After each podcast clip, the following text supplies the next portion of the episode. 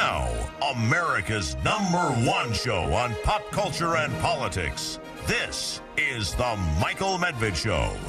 And another great day in this greatest nation on God's green earth. It's a great day because it's greater than yesterday, which wasn't such a great day uh, for the Republican Party, uh, for the House of Representatives of the United States, or for American institutions generally. We had a Speaker of the House who was driven from his office, the office taken away from him, based on a 4% of the um, members his fellow Republican members in the Republican conference in the House. And 96% support from his own party. It wasn't enough to save Speaker uh, Kevin McCarthy. So, what happens next? And what do we do to avoid this kind of event from repeating itself? Uh, Ari Fleischer has been there. He's been part of every kind of presidential struggle, uh, congressional struggle, uh, changes back and forth and up and down in Washington. He was press secretary for President George W. Bush. And Ari, uh, you have compared what happened yesterday to things that were handled very differently and much better uh, during the time that uh, you were part of the process in Washington. Explain. Well, change is not new, Michael. I mean, we, when I was press secretary, Trent Lott was the Senate Majority Leader, Republican senator from Mississippi. And as a result of a bunch of events, he had to resign his position. It was tumultuous, but then he was replaced, and we moved forward. But we moved forward with a disciplined party that also had a five vote House majority for George Bush but they were able to pass legislation and get things done because they stuck together and they recognized the biggest opponents were not each other, but were the Democrats. And they were able to do the job. And the modern Republican Party, with its five vote majority in the House, has now succumbed to Matt Gaetz, the power of Matt Gaetz. And what I object to in that is Matt Gaetz is for accomplishing nothing. Absolutely nothing. There used to be a political party called the Know Nothings and Matt Gaetz wants to lead a modern day party called the Accomplished Nothings. He cannot deliver a pizza. He can't deliver anything without Democratic votes. And that's what he and his seven rebels did. They threw out a conservative Republican speaker, not a perfect one, but a conservative one. They threw him out with the votes of Alexandria Ocasio Cortez and all the Democrats. That's how Matt Gaetz got power. Uh, Ari Fleischer is the author of the new book, Suppression, Deception, Snobbery, and Bias Why the Press Gets So Much Wrong and Just Doesn't Care. We've posted information about the book on our website at michaelmedved.com. Uh, Ari, as, as I recall, uh, Trent Lott, one of the big issues with him was he had spoken to honor the aging Strom Thurmond and had, had implied that Strom Thurmond had deserved support when he ran as a Dixiecrat candidate back in 1948. In other words, he had done something that was wrong. I think one of the things about the situation with uh, Speaker McCarthy is he did something right and actually heroic in preventing our government from shutting down in a totally purposeless government shutdown and he was punished for that. Does that right. uh, concern you? That's why I refer to the, this new movement of Matt Gaetz as the accomplished nothings. This is what they want to do. And the problem is, it is reflective, Michael, of this modern split in the Republican grassroots today. You have people who do think compromise is a dirty word. Even though you only have a five vote margin in the House and you don't control the Senate, you don't control the White House, but you just must never compromise. Force the Senate, force Biden to do it exactly the Republican way. Good luck with that. And if compromise is a dirty word on one side, the, the other side would like to accomplish deeper cuts, would like to get these things done, but they don't have the votes. The votes aren't there, given the fact that the people elected a Republican House with five votes. So what you end up with is a group of the Republican base that says burn it down, let Rome fall, shut it all down, no aid to Ukraine, deeper cuts in spending, eliminate the debt. I don't care. And you have another group that tries to govern and says, okay, great, but we don't have the votes. So what's plan B? And that was really where Kevin McCarthy was, and, and 196 or more than that Republicans, more than 200 Republicans. You just had eight Republicans who said, "Burn, let Rome burn down," and now Rome is burning. And uh, what next? What what can be done? Because a number of people have commented that right now, apparently, Steve Scalise, the uh, the majority leader in the House of Representatives, and uh, Jim Jordan, who's the chairman of the Rules Committee of the Judiciary Committee in the House, they have both expressed interest in the speakership. Uh, do you expect that there will be others who step forward, or should people, before they take on the new speakership, demand some changes so that this process doesn't repeat itself? Yeah, they absolutely have to demand changes. I, I don't understand why anybody would want to be speaker if any one member can rise and make the motion to vacate to that floor, vacate the speaker's office, and then again they rely on the Democrats. The Democrats will always va- vote to vacate a Republican speaker, always. So if any one Republican can trigger it, you have now put the House control in the hands mostly of the Democrats. So if I were Jim Jordan or Steve Scalise, both of whom would make excellent, good conservative speakers, I would insist that that be raised to 10 or 20, which is really the way it used to be, and not let any one person have that power. And in terms of the um, the upcoming election, which will not only determine who's the next president of the United States, but will determine control of the House the events of the last couple of days have made it much more difficult for the Republicans to add to their majority or maybe even to keep any majority at all, don't you think? Maybe, maybe not. I do think there are bigger factors at play so long as this gets resolved. But the, the biggest fear for me for House Republicans is they had that terrible battle in January to get organized and elect a speaker. Now they're going through it again. What's to say it won't happen in three or four months if Matt Gaetz is upset? What's to say won't happen to the next speaker and the next speaker? We have a rotating set of speakers. And if your philosophy is, I want it all my way, and I don't care that the Senate is Democrat or that Biden's a Democrat, I'm against the Constitution. I just want whatever the House Republicans want to pass to become law. If that's your view, the next speaker is going to be unsuccessful too, because somebody has to compromise. Somebody's got to get into a conference committee with the Senate and cut a deal. Somebody's got to get something that Biden signs. Otherwise, it's nihilism. And our founders did not build a system based on nihilism. They built a system based on principle and eventual compromise. And compromise is not a dirty word. It might be to Matt Gaetz, but Matt Gaetz is part of the accomplished Muslim caucus. Okay, speaking of uh, where there have been real accomplishments, we are now in the midst of the baseball playoffs. Ari, I, I know you're a dedicated fan.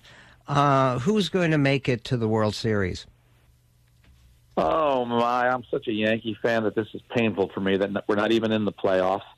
Um, you know, I'm probably for the Orioles or the Twins, just because we haven't talked about them in so long.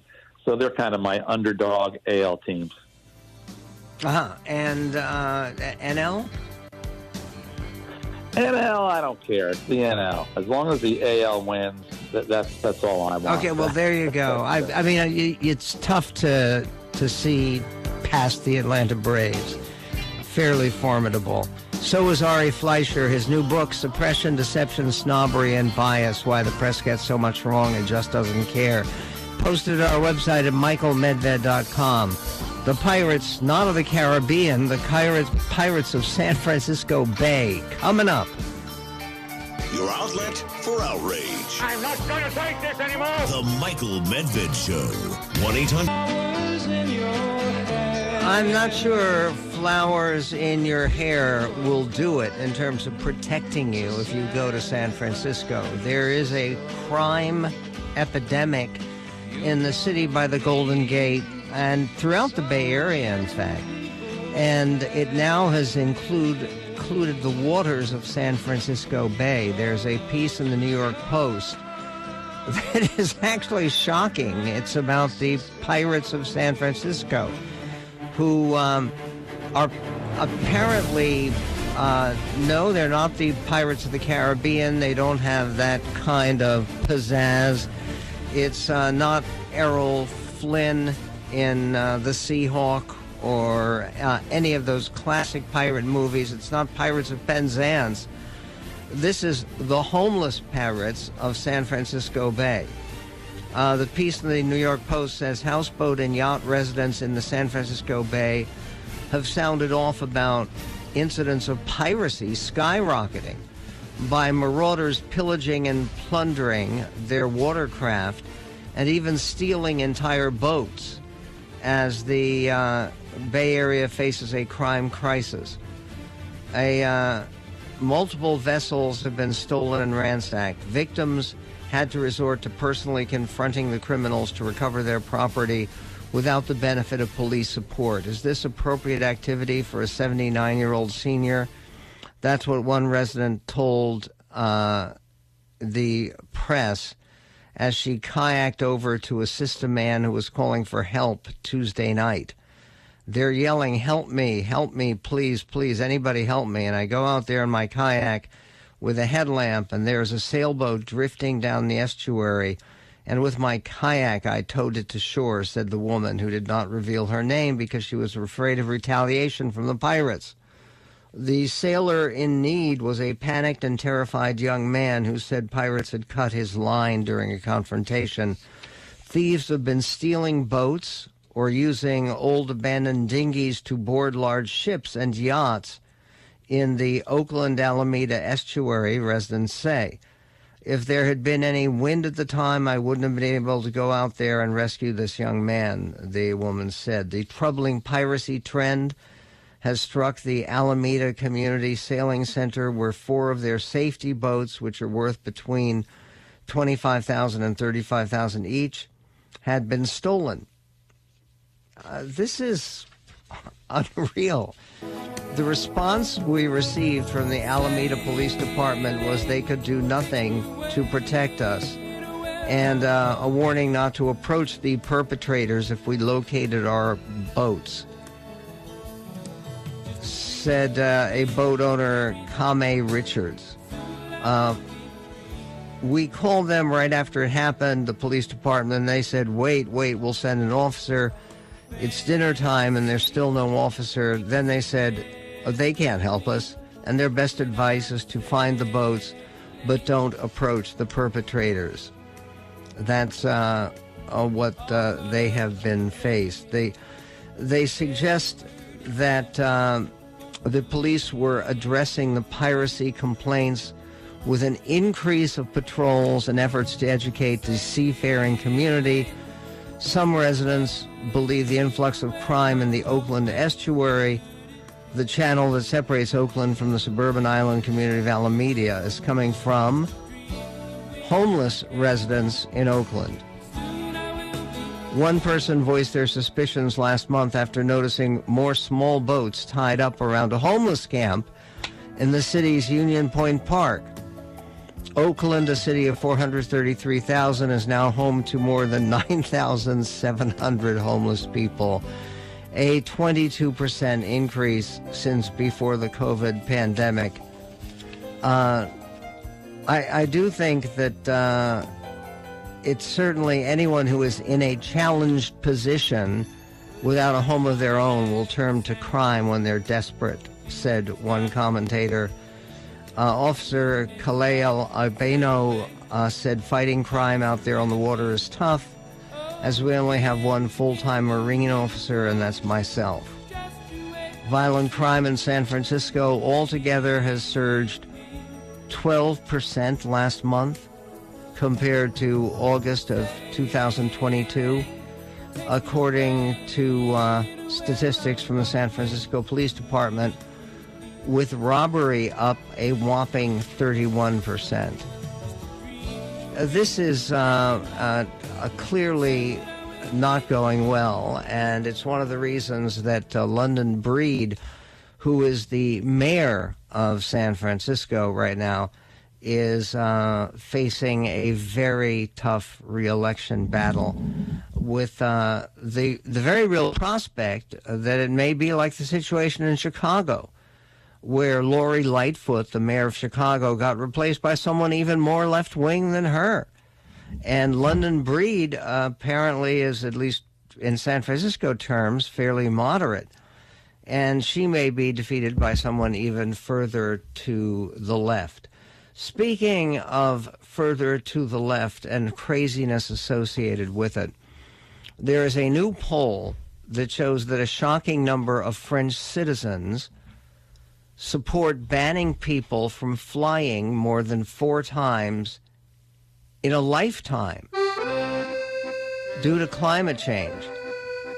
A, a, poll from research firm Consumer Science and Analytics Institute, CSA, found that 41% of French citizens would support that kind of legal limit. That number rose to 59% uh, among younger people 18 to 24 years old. The suggested limit proposed by engineer Jean-Marc Jancovici would apply to air travel for business and pleasure.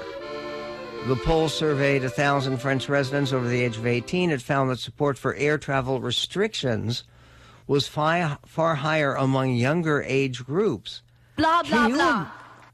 Can you imagine uh, agreeing to limit your lifetime air flights to four times? How dare you? While a majority opposed the four flight lifetime limit of 64%, 64% of the respondents said they would be willing to limit their air travel in the near or medium term to combat climate change. Climate we will activists not let you across get away the, with this.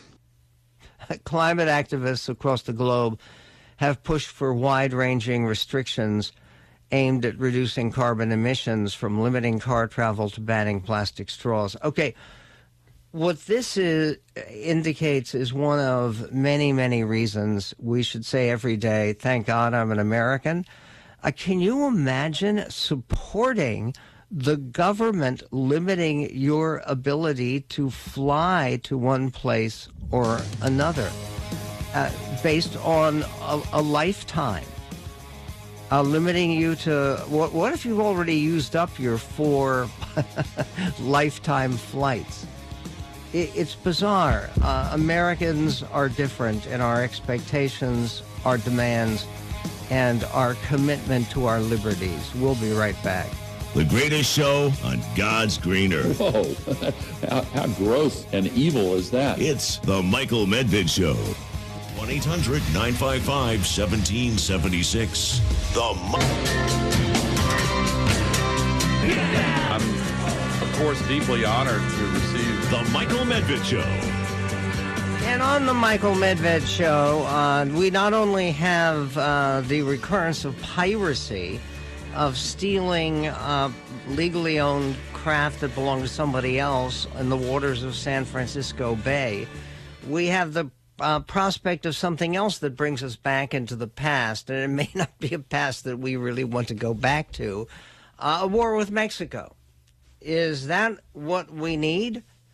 Uh, there's a piece by Maggie Haberman and uh, Jonathan Swan in the New York Times, and it points out that the first time Donald Trump talked privately about shooting missiles into Mexico to take out drug labs, as far as his former aides can recall, was in early 2020.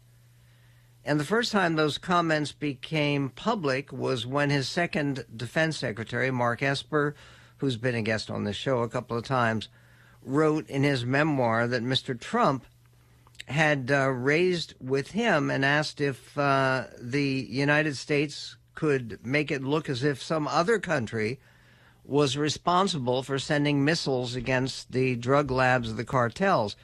Uh, Mr. Esper portrayed the idea as ludicrous and dangerous. Excuse me? Uh, yeah. Um, on the uh, presidential campaign trail and on the GOP debate stage in California last week, nearly every Republican candidate has been advocating versions of a plan to send U.S. Special Operations troops into Mexican territory to kill or capture drug cartel members and destroy their labs and distribution centers. And which is fine, which is obviously an appropriate thing to do if we're working in cooperation with uh, the Mexican authorities. Uh, we've done that in Colombia. We actually made real success against the crack cocaine epidemic and uh, the other import of drugs into this country by giving incentives and working together with the Colombian military against uh, some of those drug labs and the cartels that were operating there. But to do this against the will of uh, the Mexican Mexican government is incredibly dangerous, don't you think? On Capitol Hill, uh, Republican lawmakers have drafted a broad authorization for the use of military force against cartels, echoing the war powers that Congress gave former President George W. Bush before the invasion of Afghanistan. That went well. And Iraq. Uh, they have also pushed for designating Mexican cartels as foreign terrorist organizations, a related idea Mr. Trump flirted with as president but backed off after Mexico hotly objected. Now, if Mr. Trump returns to the White House in 2025, he has vowed he will push for the designations and he will immediately deploy special operations troops and naval forces to, as he put it, declare war on the cartels. The uh, plans have angered officials in Mexico. Its president, Andres Manuel Lopez Obrador, has denounced the proposal as outrageous and un- unacceptable. It has been more than a century since the United States sent military personnel into Mexico without the Mexican government's assent. Uh, Mexico has a bitter history with American interference. Much of the southwestern United States, of course, was part of Mexico before the United States took it by force in the middle of the 19th century. To this day, Mexico generally does not allow U.S. agents with guns to carry out operations on its soil, in contrast to other Latin American countries that have agreed to joint operations with the Drug Enforcement Administration and invited the American government to help train, equip, and assist their own security forces. Now, there's an, a big election coming up there will be a new president of Mexico, but neither of the two candidates, both of whom are women, by the way, are likely to agree to accepting a U.S. invasion of Mexico. And one of the things that they don't mention in this article, but it seems to me incredibly obvious, if there is a great deal of fighting going on in Mexico, on Mexican territory, uh, it will only increase the number of desperate people who are leaving Mexico and trying to come to the United States. In other words, if uh, there there are Republicans who are actually calling for what would be a war against Mexico. First of all, it's economically disastrous. Mexico is our uh, second largest, I may be our largest trading partner. Uh, the economies are interlocked, and if we are involved in a war situation with Mexico, and and what about the Republicans? And there are some who are bitterly worried and opposed to the war in Ukraine, but the war in Ukraine it's the other side that did an unprovoked invasion. You could say, well, this invasion has been provoked because the Mexicans can't get control of their cartels. All right, so offer them help to get rid of the cartels, which would benefit Mexico a great deal. Uh, the idea has taken a life of its own on Capitol Hill. More than 20 House Republicans have uh, proposed uh, co sponsored legislation that would enact a broad authorization for the use of military force against nine named cartels. The proposed authorization for a war would end after five years. and how many hundreds of thousands of more desperate immigrants and destruction to to our economy with with a country that's right next door. The proposed authorization for war would end after five years unless Congress enacted a new bill to extend the war beyond five years. Can you imagine? But its otherwise loose nature uh, resembles the broad war authorizations Congress enacted after the 2001 terrorist attacks and ahead of the 2003 Iraq War. Here's another problem. Right now, we have a recruiting problem for the U.S. military. It's a profound problem. We talked about this with the Secretary of Defense, former Secretary of Defense, Mark Esper. And uh, right now, Latino Americans are overrepresented among recruits. They are more likely to enlist in our peacetime army than uh, than any other ethnic group. And uh, okay, so what happens there? Uh, you're going to be taking Mexican Americans or uh, Americans from other uh, Hispanic countries and sending them to war in Mexico? Really? As Mexico heads to a historic presidential election next year, when voters are expected to choose between two leading candidates who are women, whoever gets elected will most likely need to handle the tensions created by the war talk in the Republican Party. Rather than threats, uh, we should work in a smart way, said Xochitl uh, Galvez, a Mexican senator who's been chosen as the opposition's candidate and has openly rejected Mr. Lopez Obrador's security strategy, adding that the hugs have been for the criminals and the bullets for the Mexican citizens. Okay, so you can work with someone like that. And uh, she is certainly the least leftist of the two candidates that are coming forward. But Ms. Galvez has also criticized the American proposals to invade Mexico. Well, what do you think? And called for shared and responsible cooperation. We can't keep blaming each other, she said.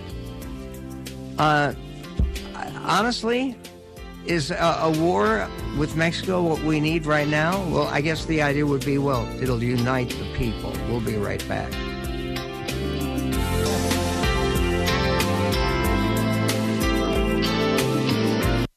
Join your champions for free market reform in Washington state. Washington Policy.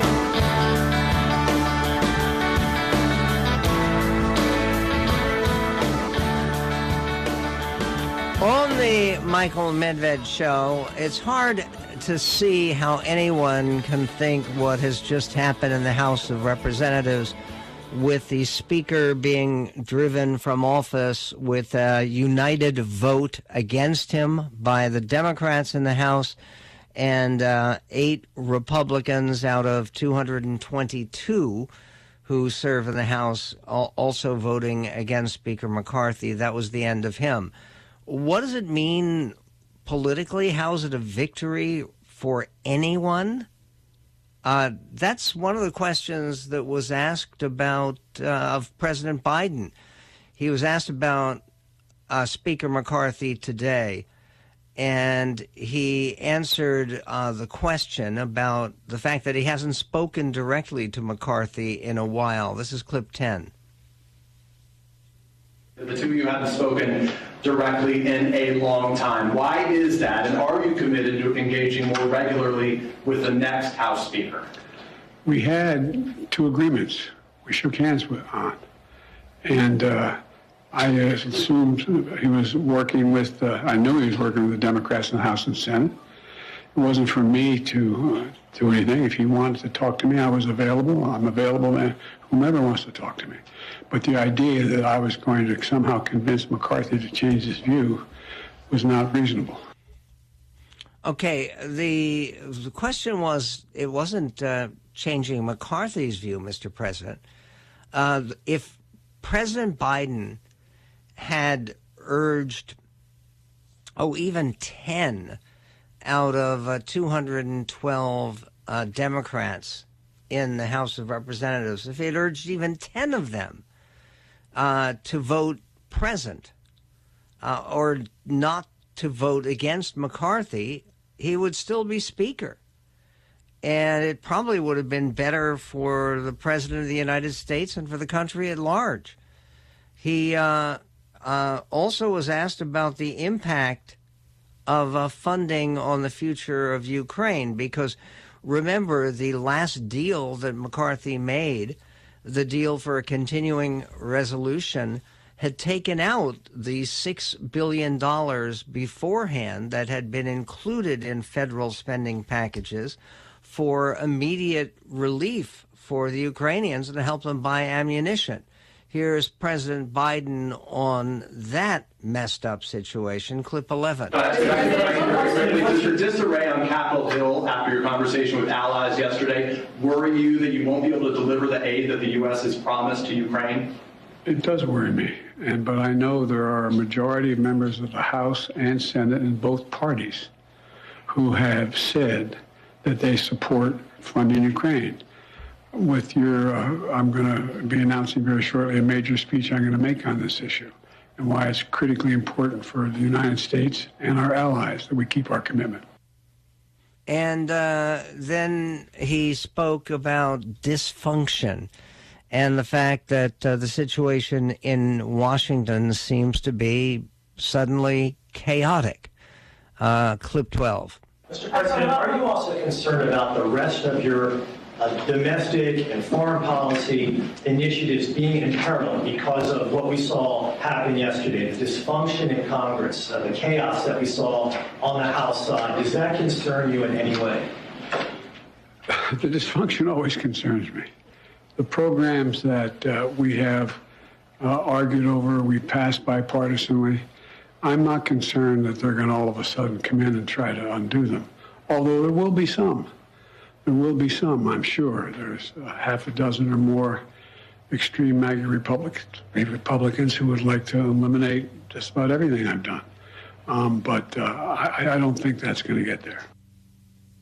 And uh, Nancy Mace, who is one of those elite eight, if you will, who uh, voted against uh, Kevin McCarthy and continuing his speakership Nancy Mace is a Republican from South Carolina, and she'd been considered something of a rising star in Republican circles. But after yesterday, where she was the only Republican with a claim to a status as a mainstreamer or a moderate, as opposed to people are part of the Rage Caucus, uh, she made this explanation about why she ended up voting against Kevin McCarthy, which sounds to me surprisingly personal. Uh, this is clip 13A, Nancy I Mace. I will tell you, as a woman, I have been fighting for women's rights since before I ever came to Congress. And when Roe v. Wade was overturned, I continued that fight. And I've made deals with Kevin McCarthy, with the Speaker, that he has not kept to help women in this country.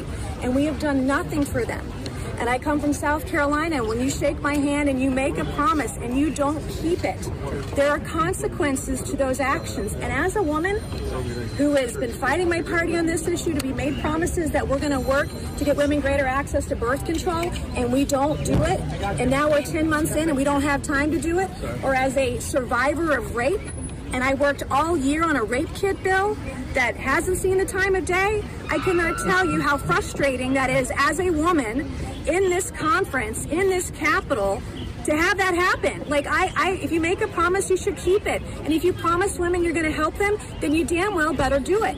So as a fiscal conservative, I'm, I'm angry. As a woman, I am deeply frustrated. And I just, you know, that is the consequence of that behavior. And I want the American people to trust the speaker. When the speaker makes a promise to either side of the aisle, they ought to keep it. Okay, on the abortion issue, what she seems to be talking about is that she was angry at uh, Speaker McCarthy because he followed the wishes of the overwhelming majority of the Republican Congress which is not to have a new bill guaranteeing national abortion rights. In other words, to have a legislative version of Roe v. Wade. And the fact that he held off uh, putting that up for a vote that would probably have been lost by conservatives and lost by the Republican majority.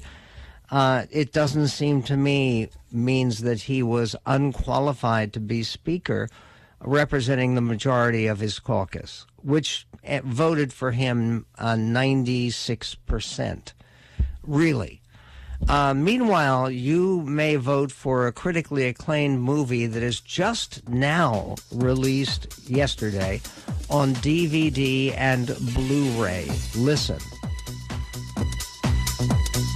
Now it's time for Medved's Entertainment Minute. A young actress named Amber Midthunder plays a Comanche maiden 300 maiden hundred years ago, using her remarkable skills as a hunter to face down an alien predator that has landed on Earth in Prey, now streaming on Hulu. There's something out there. I'm coming with you. You can't. I'm trying to protect you. Protect me from what?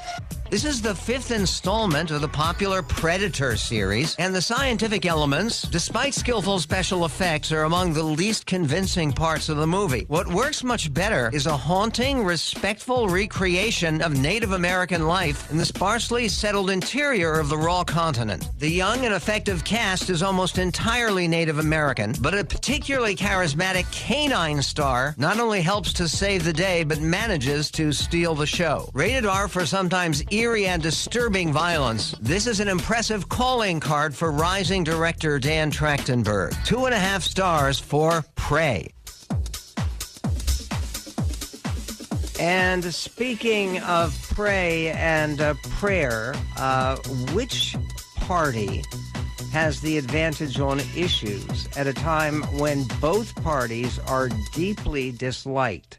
This, according to a new Gallup poll will tell you who is um, using the issues to most advantage next time on the Medved Show. And there is a new Pew survey that shows that most Americans favor maximum age limits for federal officials and Supreme Court justices. Does that amount to ageism, or has the time come for compulsory retirement? We'll have uh, Andy McCarthy, uh, former prosecutor, legal expert, talking about Trump's trial, where it's going, and what it means. And why is President Trump uh, attending so regularly? It's not required that he do so. We'll also be speaking with David Frum about uh, fantasy colliding with reality for the GOP. Is that the essence of the problem with Republican leadership? He uh, says that it is.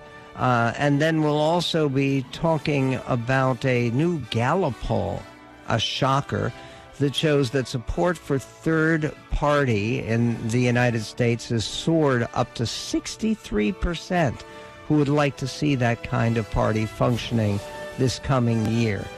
That would be a very